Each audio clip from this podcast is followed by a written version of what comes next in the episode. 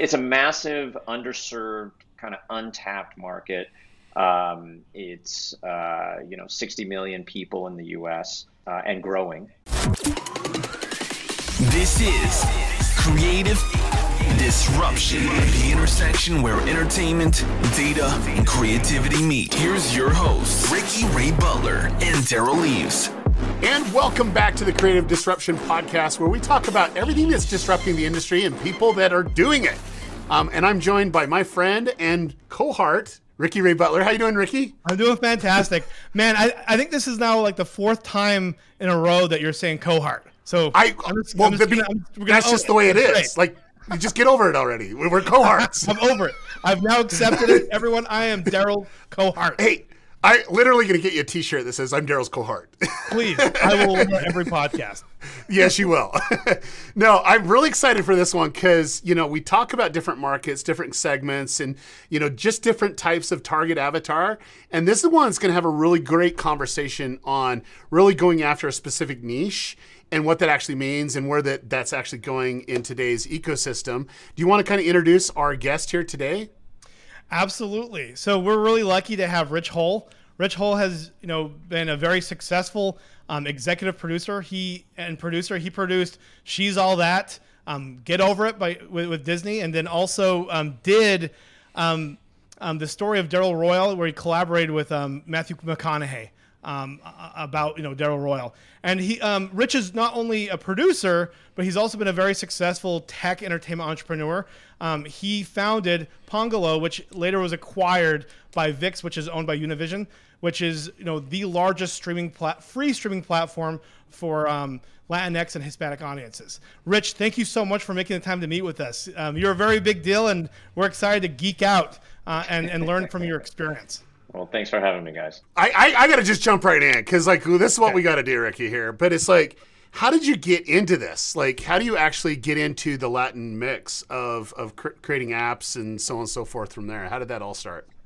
It's a good question. So, you know, the first part of my career was, uh, as you mentioned, uh, Ricky, uh, as a film and television producer, and had probably done 25 or 30 different movies and TV shows. And I got into the digital space because I was teaching a film finance class at UCLA and getting all these questions about digital. That's all anybody wanted to talk about. And as a, a very traditional film and TV guy, I realized I better figure out what this digital stuff meant because I was not able to answer most of the questions. Um, and so as I did that, I started an advisory business on the side that kind of gave me the catalyst to learn about the digital space. And I started making a bunch of personal investments and sitting on boards as LA was kind of becoming a digital media town. And so I, I learned about digital that way. And then I grew up in Texas, so Hispanic media has always been a part of my world. And um, uh, a friend of mine had had recently taken over a Spanish language DVD company that was uh, the largest seller of DVDs for um, for Spanish language at Walmart. And he said, uh, "You should join the board. This would be great." And I said, "Okay, that sounds cool." But I kind of know myself well enough, and I thought maybe if I really wanted to make a commitment to the board, I thought I might want to have an investment in the company and uh, and I, I, so I did that. And uh, uh, and not too long after that, the company uh, went upside down. And because of the way I had made my investment, I wound up with 500 Mexican movies. And uh, I thought, what am I going to do? The telenovelas, right? yeah, Martin Bester. So it sort of, uh, you know, forced me to kind of draw on my Texas roots from from growing up around Hispanic media and I started looking at that ecosystem of what was happening in the in in particular the U.S. Hispanic space, and it seemed at the time that there were kind of two large television players uh, that seemed like maybe they wanted to be disrupted a little bit and um, and and maybe kind of not focused on the mobile and the digital thing that some of the other bigger players had. And so that's really what I set out to build with the with these 500 Mexican movies um, you know, was a, uh, a, Spanish language, Hispanic focus streaming service that was cooler, hipper, more interesting than some of the incumbent players. And I thought I'd just kind of figure it out as I went. And so ultimately, uh, uh, I, I, did. So that 500 Mexican movie library became, you know, now 20,000 hours plus uh, of content. But um, it's amazing. It was really the the original catalyst that got me into it. So, Rich, I want to I want to give people context because I think a lot of people listening to uh, this podcast or watching the the podcast, um, you know, they're really connected to this space and they really understand avatars. But I don't think a lot of people realize how big the Latino market really is. And and I and I, I, I think if you could kind of share on that, I think you have a lot more insight than than most like how big really is the market? And and why is there a huge opportunity for anyone looking to to, to gear to that target audience? I, I love when you were kicking off this conversation and you called it a niche. You know it's a niche that's 20% of the us population. So if that's a niche then i guess i'm a niche player. But um, it, it, no it's, it's a massive underserved kind of untapped market.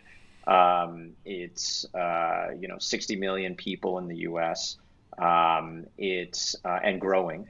Um, not to mention sort of the opportunity in Latin America. Um, you know, uh, Spanish is the second most spoken language in the world, so there's a lot of Spanish speakers out there. It's a big addressable market, and uh, what's interesting in Latin America is that they're a few years behind where we are in terms of connected devices and so forth. And so things like connected TV and Roku and those are just coming online there. And so we have a little bit of a playbook for what's happening down there based on what happened in the U.S.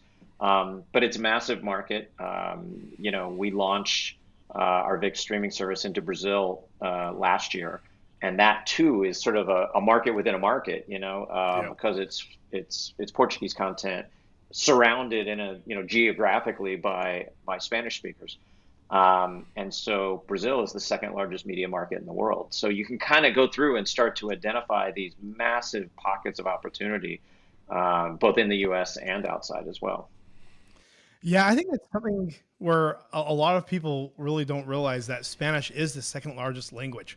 I mean, I mean, or second largest, most spoken language um, on the uh, you know, on the planet. And my my my daughter and son, they both speak Spanish and English. My partner, my wife, is is from Honduras, and you know, it's it's very interesting. You know, I'm actually trying to get my daughter to like make sure she figures out these two languages and then add Mandarin so she knows the top three languages.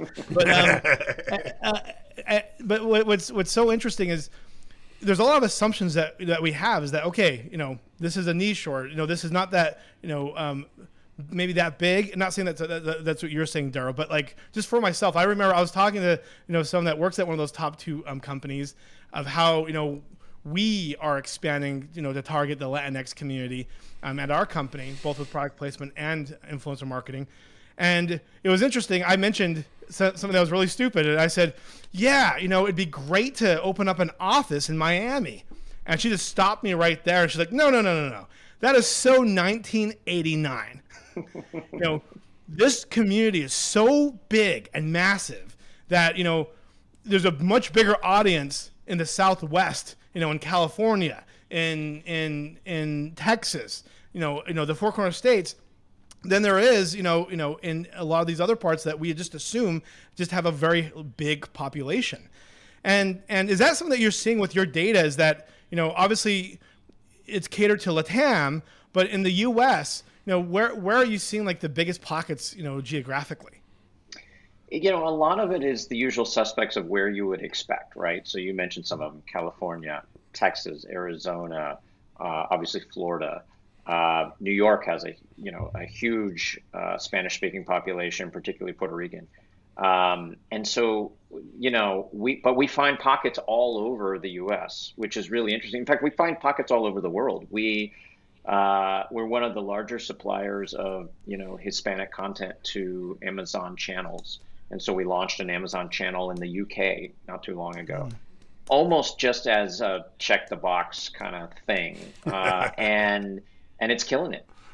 Who would expect? You know, it's not because you don't think of the UK having this massive Spanish speaking population, but they're they're there, and, mm-hmm. and and ultimately it's interesting. I mean, if you think about kind of the US, only in the last few years have, you know, to your point about sort of brands and major advertisers, only in the last few years have the major advertisers started going after this market in a massive way, as if they just got here.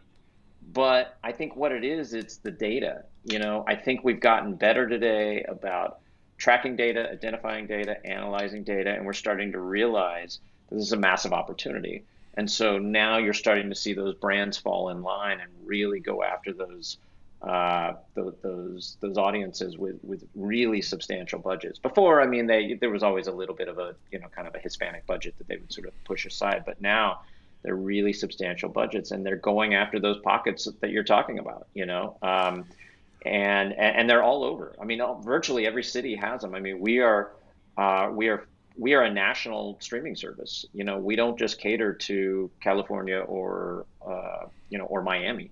Um, we're we're everywhere, and our uh, uh, you know, and the data shows that. I think what's interesting too is to to to look at you know the newer influencers that are actually being more visible on social media and a good chunk of them are actually from Latino descent, whether they're bilingual or their parents, you know, immigrated or whatever. But they're they're some of the biggest on the planet um, have that, and they actually cater to to both, you know, uh, both uh, uh, audiences in that in that realm. But where the passion really hits is in Latino America, because it's like there's not a lot of like uh, there's not a lot of influencers down there at this at this time. And you know they're just getting big and some of them are are getting stardom going from zero to 5 million subscribers in just a short amount of time. We're talking like just you know uh, six months eight months just because there's just that demand that's there. And it creates that really huge ripple effect that's there. And i i um, I lived in South America for a couple years and and I've traveled to uh, Brazil and I just don't think people realize how big the market is um, how big Brazil really is, how big uh, South America is. I think we're just kind of more, oh, we're territorial thinking about the United States. But this is a huge opportunity, especially what you said, is you can almost anticipate hey, the playbook's written. All we need to do is just kind of deploy it for this new uh, target demo down in this uh, geographic area, and it's going to take off. And we've seen that uh, with the project that Ricky and I are working on.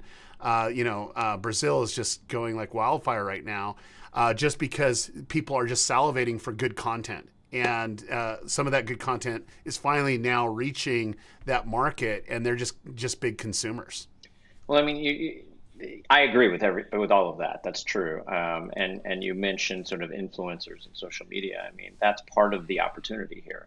Um, you know, when I started Pongalo, it was a subscription service, and that is where I thought the opportunity was at the time. Uh, and then suddenly, as I got into it, guys like you know Apple started making noises about coming into the subscription space, and those are people you really don't want to compete with. And so it forced me to go and think about what the free space looked like. You know, we call it AVOD, so ad-supported video on demand. And there were people in the general population space in the U.S. like Tubi and Pluto and Xumo, who were killing it with you know, free content and um, uh, on demand. And so ultimately, we sort of just took the playbook from those guys and replicated it uh, for the Latin market and sort of became the Hispanic Pluto or the Hispanic Tubi. And that's probably a very legitimate, you know, description of us.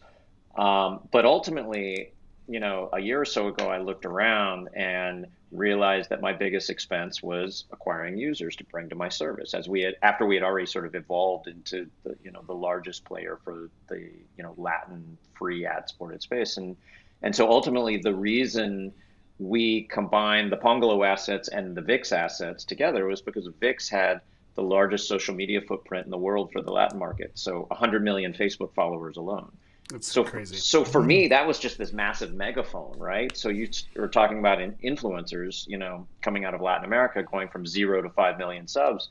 All of that was interesting to me because that's a, that megaphone that allows me to talk to this massive audience and uh, and we work with brands on the social side to create brand entertainment, but we also can talk to those people for virtually no money or, or no money, right? And we're using it as a funnel to essentially drive people from the top of the funnel, which is social, down to the streaming service.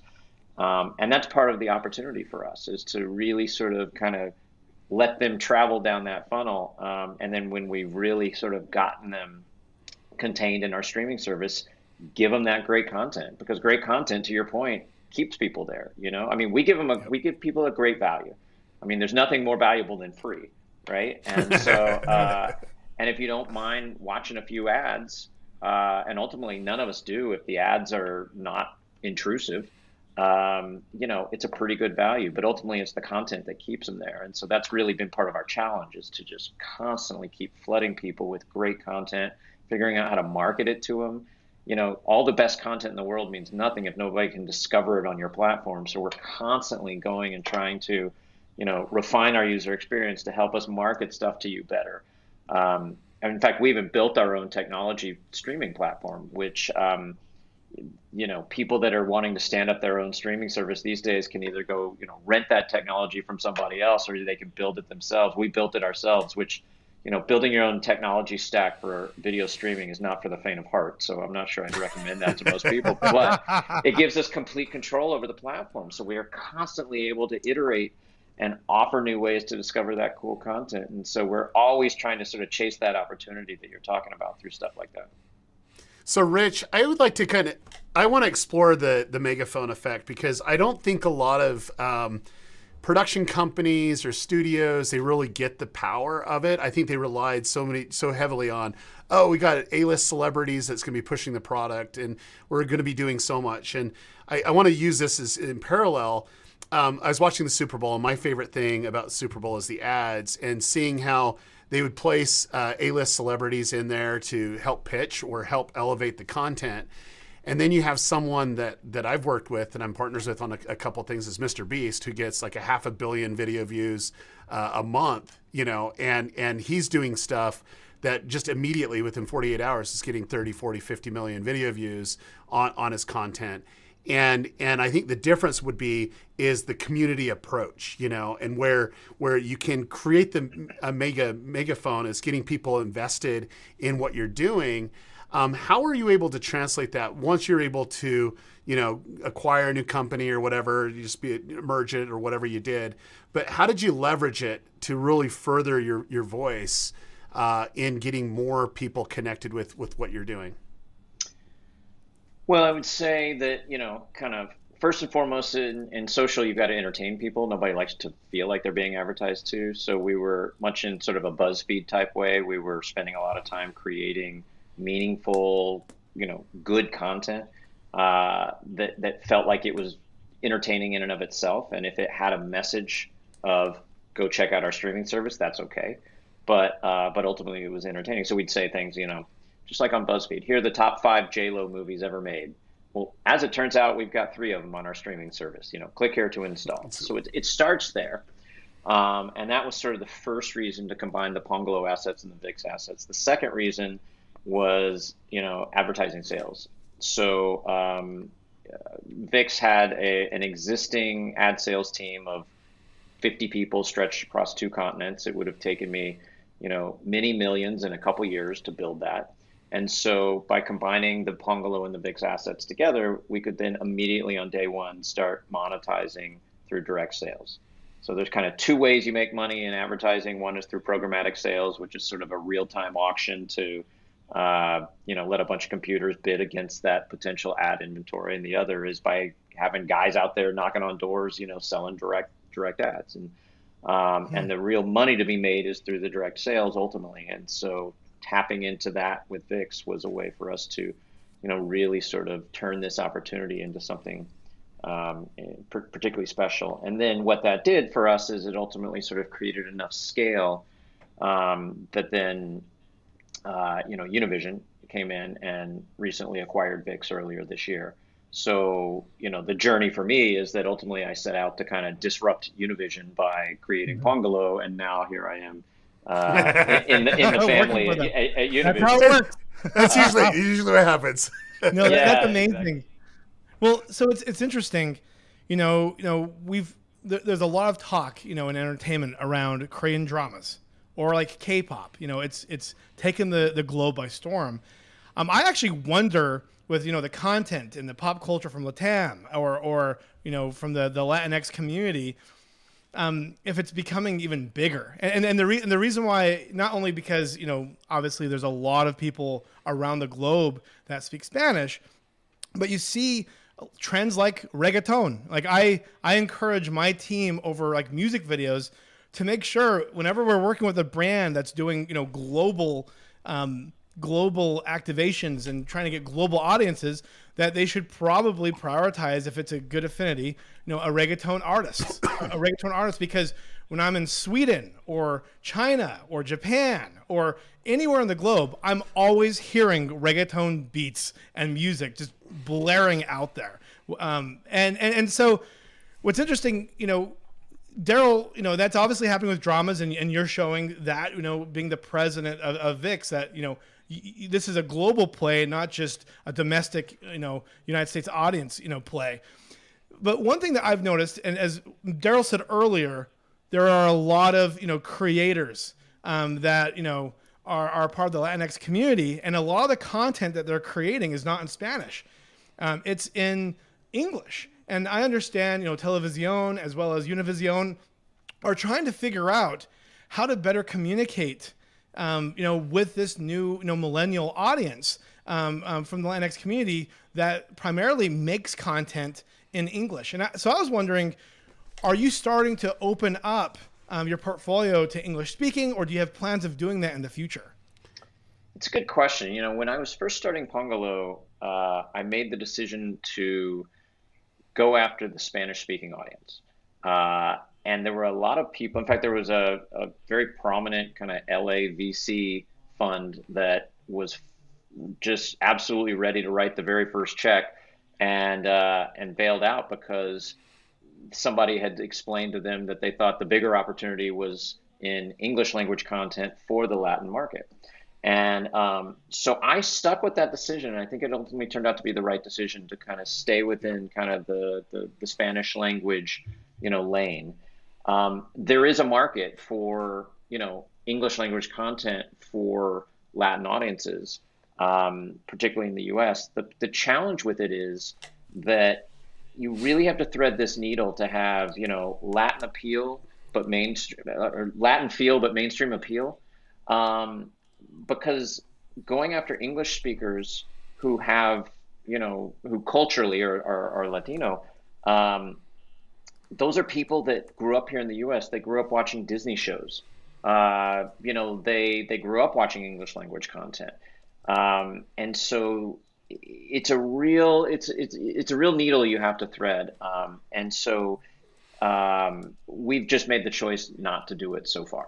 Um, we we could in the future make some decisions around you know trying to open the aperture a little bit, but um, but there are also streaming services that do really well with that. You know, Netflix, for instance. So uh, yeah, that, Netflix is like killing it for sure mm-hmm. on that.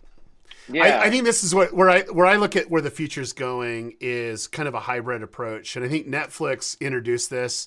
There was a, a TV show that kind of hit Netflix by storm called uh, Money Heist, uh, it was produced in in Madrid, uh, Spain. But I think they're doing a great job at dubbing and getting a, an audience in the U.S. But it goes vice versa too. And then some of the things that most people don't know is YouTube's actually exploring right now, and they're doing it with certain creators where you can switch out uh, an audio track. And so now you can go whether if you have it uh, dubbed in in Russian or Spanish or Portuguese, they can actually do it when they're geolocated, and it's like okay, I, all it is is uh, geolocated by the the area, but also the context of how they how they're consuming YouTube, they now can get it in their native tongue, and that's actually going to be huge. And where they can do it like automatically and switch between it, just like they do in in Netflix, that's going to be one of the biggest dis- disruptions. And I see I see the uh, creators that are bilingual that can do it, whether it's English and then also Spanish version, but using the same context of the video, and people can switch it. I think it's just going to blow up uh, where they're going to get tons of new subscribers, tons of engagement. But you made the perfect point. It has to have that Spanish feel, that that Latino feel to give it a lot of context. And I think some creators are just going to knock it completely out of the park when it comes to that. Yeah, I mean, I think you know, Money Heist is a great example of a of a show that um, that is is paying dividends because the dubbing is so good. You know, yep. traditionally you didn't sink a ton of money, which is, eh, you know, dubbing is expensive. So it was hard to sink a ton of money, particularly into episodic dubbing. Um, you know, and so with Money Heist, they did such a good job of it. The casting of the voices is so good. You know, so the the uh, the authenticity feels good. I mean, just everything about it just really feels like they spent a lot of money and went the extra mile, and that's translated into a lot of success. I love the show. I thought it was it was fantastic. You know, we powered through the first two seasons of it, and never once did I think, "Eh, this feels off. It's a little dubbed." You know, it yeah. felt it felt great. so I think there's a big opportunity. I mean, we we're we're doing great right now with Russian content and Turkish content which you know is produced in their native tongues, but then dubbed into Spanish. But culturally, it kind of feels right. Um, and and some of that is because they kind of originally stole the telenovela format from Latin America, uh, and, and, now they're just giving it back. But um, but nonetheless, you know, I, I think that there's big opportunities. I mean, the world we live in is getting far, you know, way more global than it ever has been, and there's a lot of op- those opportunities to sort of move content around if you find you know cultures that resonate with each other and and I think that's what you're seeing with Money Heist.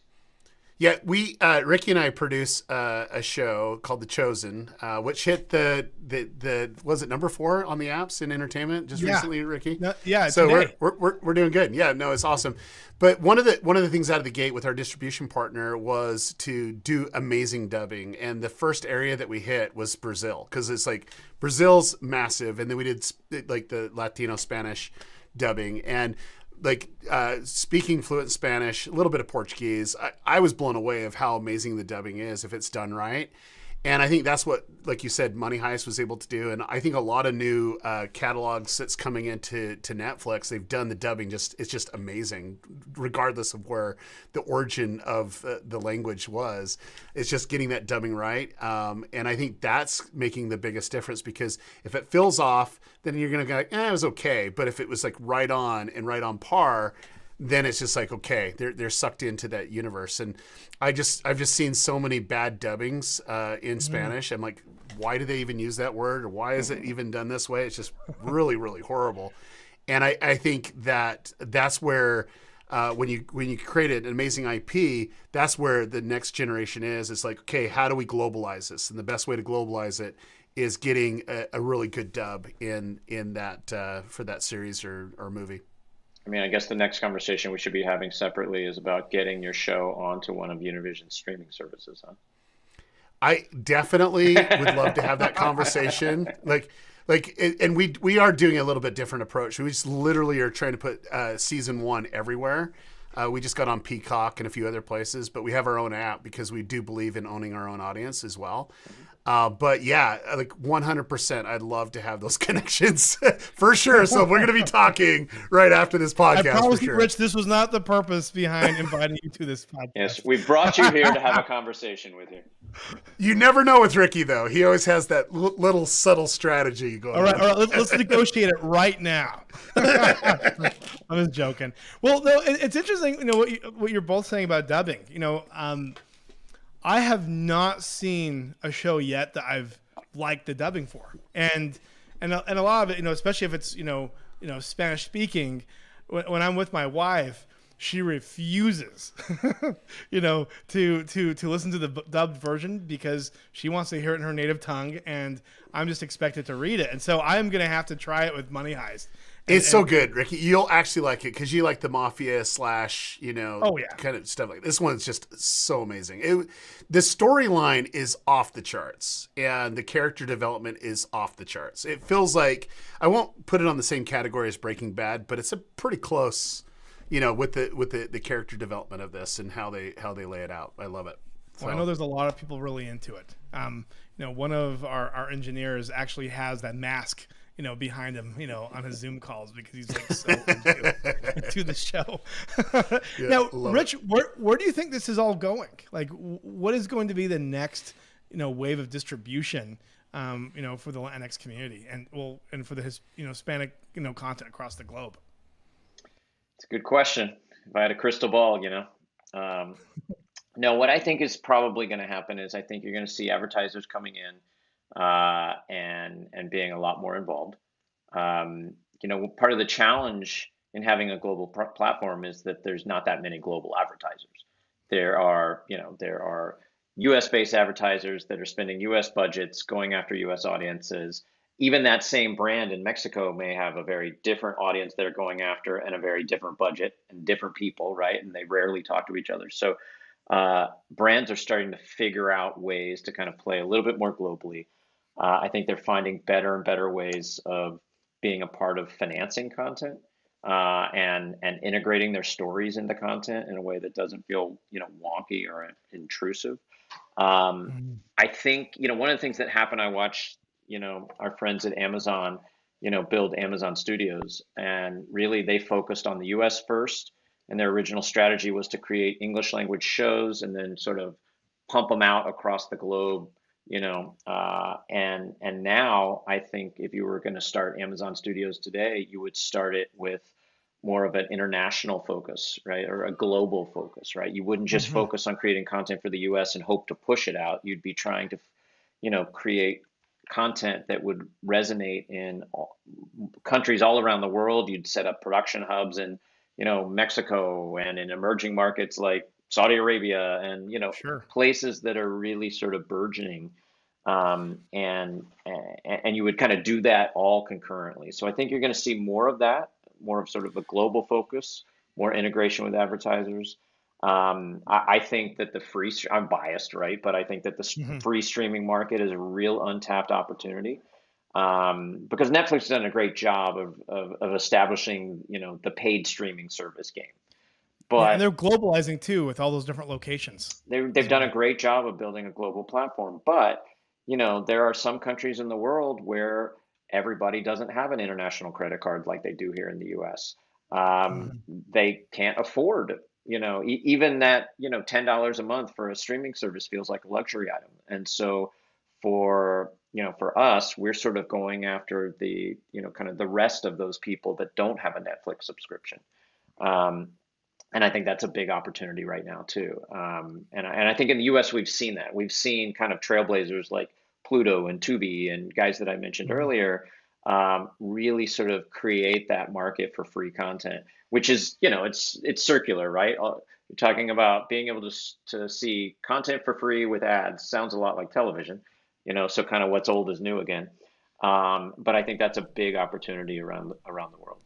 I think the difference though is, and that just this is really important though. Freemium content's great, and it, if it's ad supported, but they get to pick their destiny. It's not a broadcaster saying this is what you're going to want to watch. This mm-hmm. is all you get. No, they got titles to go and look, and they can kind of consume it, and then the algorithm kicks in to help them predict what type that you know what type of content they should see next. And so I think it's a, a beautiful world when it comes to really getting to watch what you're into but it's really at their own fingertips. They don't need to wait anymore. Uh, they have to wait same same time, same place, same channel. No, they can watch it like two o'clock in they the morning choose. if they want to.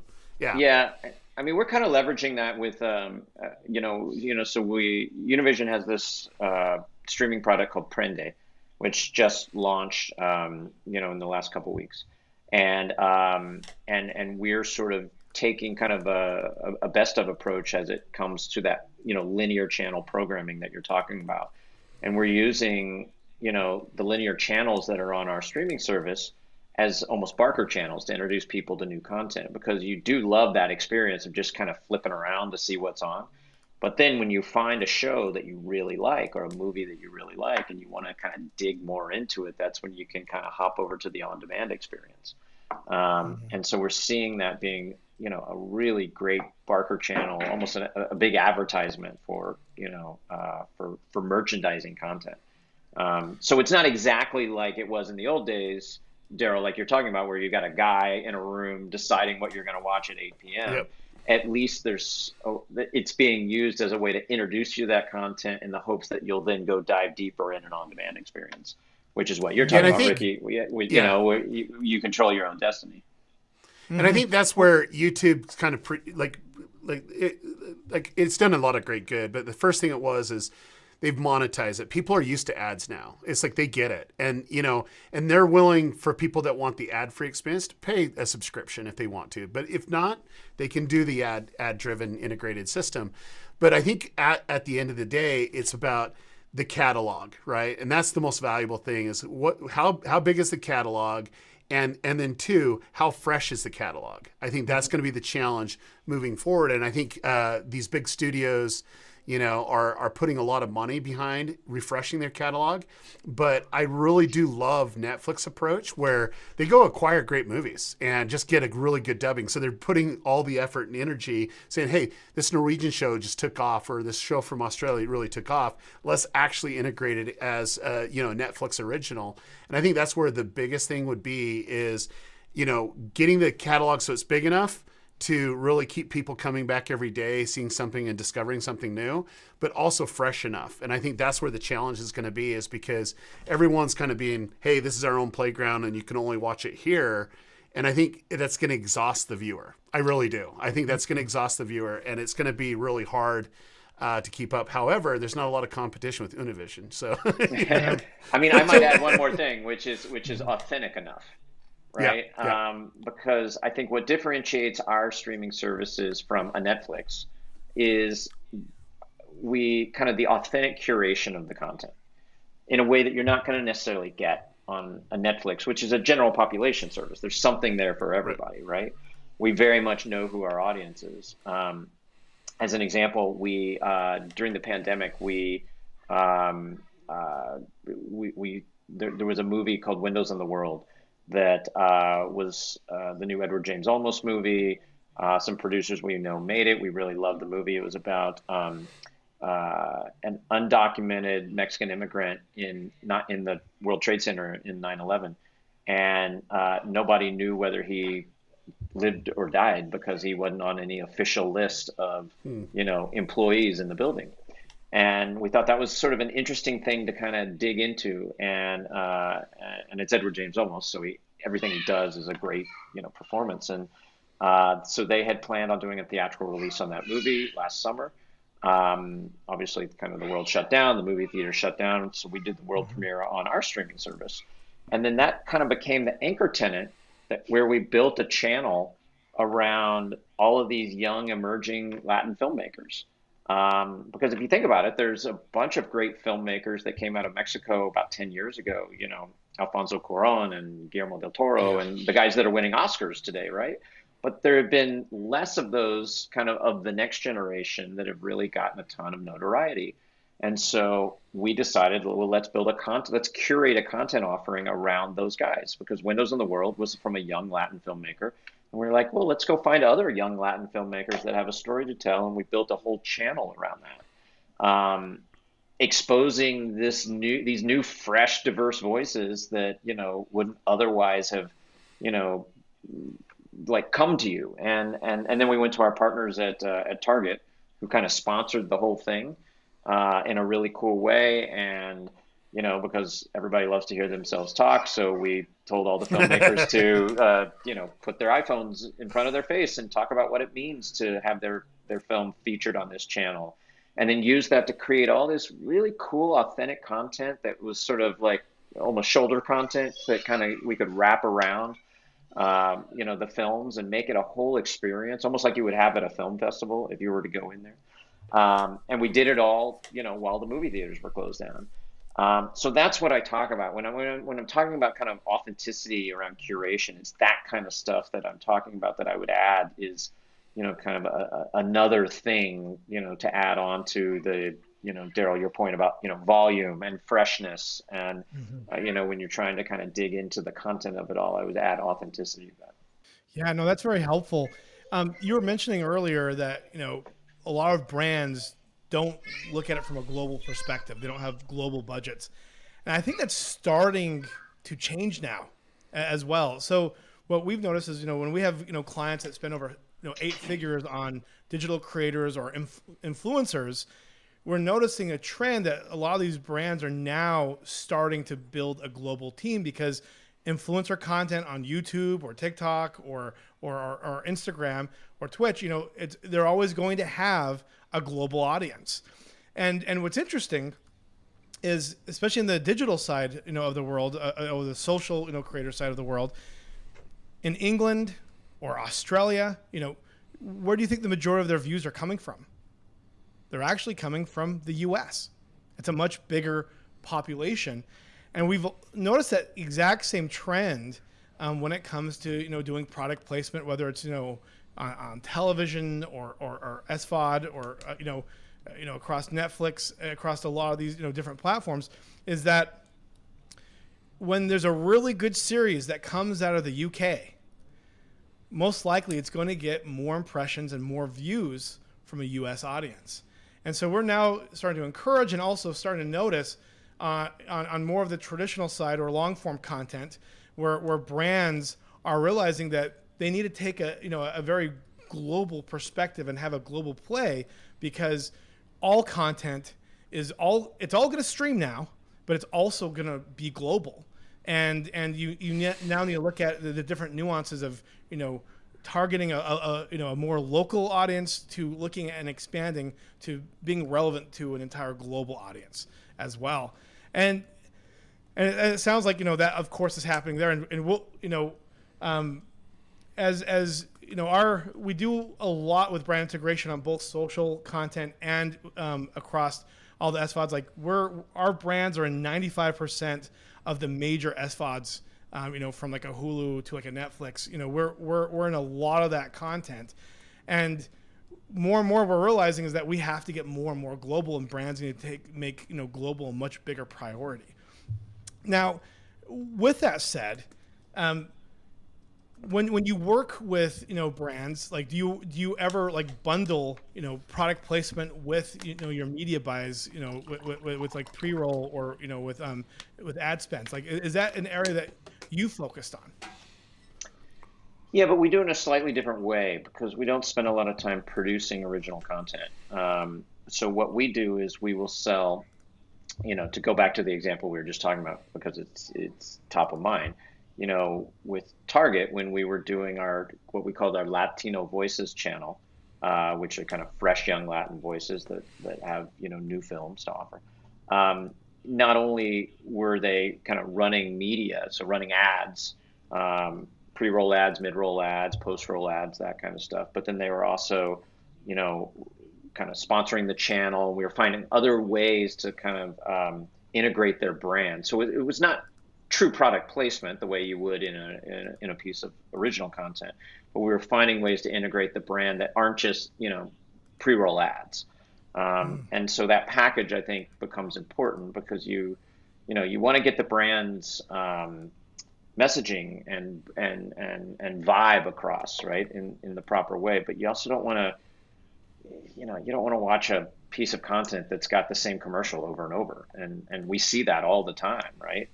Um, and uh, and so you've got to be very thoughtful about how you build those packages. And just because a brand is wanting to spend that money with you doesn't necessarily mean you should always take it.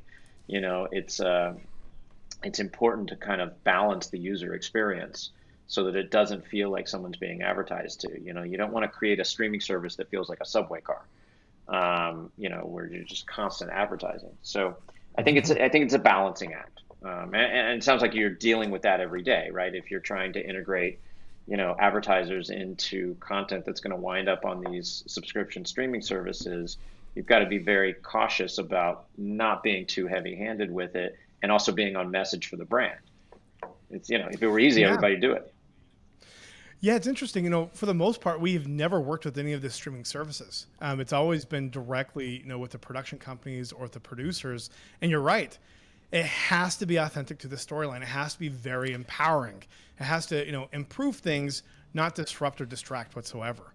But as a former producer, I, I, you know, I guarantee you those producers are thinking about the streaming service, even if you're not, right? Because they're trying mm-hmm. to think, you know, whether it was financed by Netflix or they hope to sell it to Netflix. Ultimately, you know, they have to be cautious about what they do with brands to keep it integrated into the story in an authentic way. Otherwise, you know, Netflix is going to look at that as a potential acquisition and say, mm, it all worked except for that one weird scene that you know 100% and so yeah. it's it's it's a it's that's the balancing act that has to happen. Yeah. Because on the other side of the spectrum it's like do you want to off-brand cola? Um, do you want to be making up products or does that like kind of negatively impact the authenticity and, and so it, it is really balancing out and just making sure I mean, you know we talk about this a lot, but you know the brand and the and the and the content creator or the producer they have to reach a consensus to make sure that it's something that's very empowering to the storyline and not disruptive. Because if it is disruptive or if it looks like an ad, that's not good for anyone, from the streaming service to the production company and especially to the audience. Well, no, I, I, like Rich's example about the target, though, like inspiring filmmakers that are coming up. I mean that that's an integration that actually has that. legs. You know what I'm saying? And I think I think that's where brands need to take a step back and get out of, hey, we're pushing our our product and we're gonna do this ad and all this integration type stuff. To say, okay, how do we actually weave our narrative, our storytelling with some other storytelling that's happening? And I think that's where that one's brilliant because you could wash, rinse, and repeat that over and over again, where it's an initiative every year or every quarter of discovering talent that's creating content that's getting funded a unique way, and then you know coming into the library. I think that's that, that's really really fascinating for me. Yeah, I mean, I, I it's funny. I mean, it's the holy grail when you can really sort of nail it. You know, it, it and um, a few years ago. Um, I was making a lot of kind of the teenage movies, some of which you mentioned, Ricky Ray, when you were sort of setting up this conversation. Uh, and and those are great. Uh, they pay the bills. Um, but you know, the question is, do they change the world? And I kind of felt like if I've got this platform in Hollywood, I got to do something that changes the world. And uh, and so you know, the, the project that the, the documentary project that Matthew McConaughey and I made that you mentioned earlier, that was one of those. Right? It was a passion project for both of us about the guy who was the football coach at the University of Texas that we both grew up, you know, cheering for and Another one of those is one um, where I partnered with a filmmaker named Frank Martin and uh, and Halle Berry, uh, and we made this documentary about black soldiers that had fought in all the U.S. wars we've ever had, uh, but often never had their stories told. And so the project was called For Love of Liberty: The Story of America's Black Patriots. And Halle was the host, and it had everybody we'd ever met in Hollywood in it. You know. Um, uh, who was kind of a household name, 50 or 60 household name sort of celebrities, you know, t- helping to tell these stories. And so uh, the U.S. Army came in and became the title sponsor for that. And that felt super authentic. And what a great way for, the Army to get their message out, um, to tell some of these stories and to talk about efforts they were making in diversity. Um, and uh, and so we actually went on sort of this nationwide tour with all these, you know, multi-star generals that would show up to these screenings and t- tell these stories, you know, before uh, we would then run clips from the film um, and uh, and create a, a, a, national conversation about you know diversity in the armed forces and where that had worked well and where it has not and where they can improve. And it, it really became uh, a catalyst to something really special. And so the army got you know their money's worth you know in multiples and when you can do it like that, it just feels great. And, you know, Halle and I won an NAACP Image Award on that and um, on that film because it all sort of worked, right? It, and and that's the that's the holy grail when you can kind of find it. I, this has been a very fascinating conversation. I, I think that um, if we were to take a step back and um, just ask a, an additional question here, and I think this is an important question because Ricky already asked the one of where do you see the industry going, but if you could go back and just know the knowledge that you know now, just a year ago or two years ago about something that was just kind of an aha moment that kind of opened up you know um, your business model or just really grasping a concept what would that be what does that look like i would have raised money in bitcoin I think all of us, one hundred percent. That's that's a sensitive topic here. yeah, Rick, Ricky sold his Bitcoin. I all, all of it in December. It was horrible. Uh, horrible. Well, at least you got to sell it. Most of the people I know that bought it early on had their wallets broken into and had it stolen. So you're ahead of the game. Yeah. um, you know, I think I think what happened in the, you know, if we had a crystal ball, it'd be easy. But I think what happened in the pandemic, um, I, I think just accelerated a lot of trends that were already happening. So you know, cord cutting is one. Um, we were you know, the VIX streaming service was growing at a really nice clip. When the pandemic hit, it was like a, it went on steroids. And so I think if I had anything to do over again, it would be, you know, sort of more prepared for those, you know, the, the, the unexpected happening in the world that accelerates those trends. Because then what happened for us is it became a massive game of whack a mole uh, where we had built a plan where we were going to grow our service to a certain scale and it was going to be a nice steady pace And the whack a mole came in because we suddenly started growing so fast that then when you grow that fast, that means you need more content because people go through the content faster. It means you need more customer service because more people complain. It means you've got to have, uh, you know, more robust, robust technology infrastructure because if there's, you know, one person streaming, you need this type of technology. If there's a thousand people streaming at the same exact time, you need a very more, different kind of technology. And so we were constantly trying to chase that to make sure we didn't have downtime.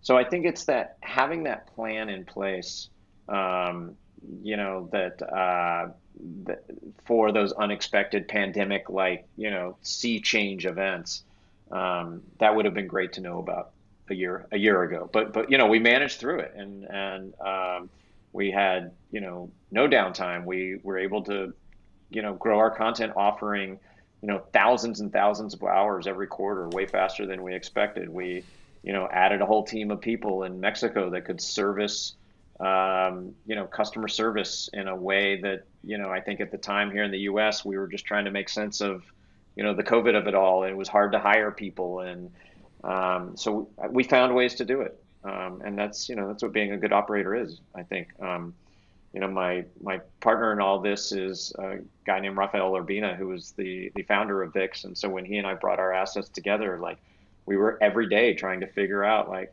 how are we going to you know survive just one more day. And uh, and I think we ultimately did a pretty good job of it.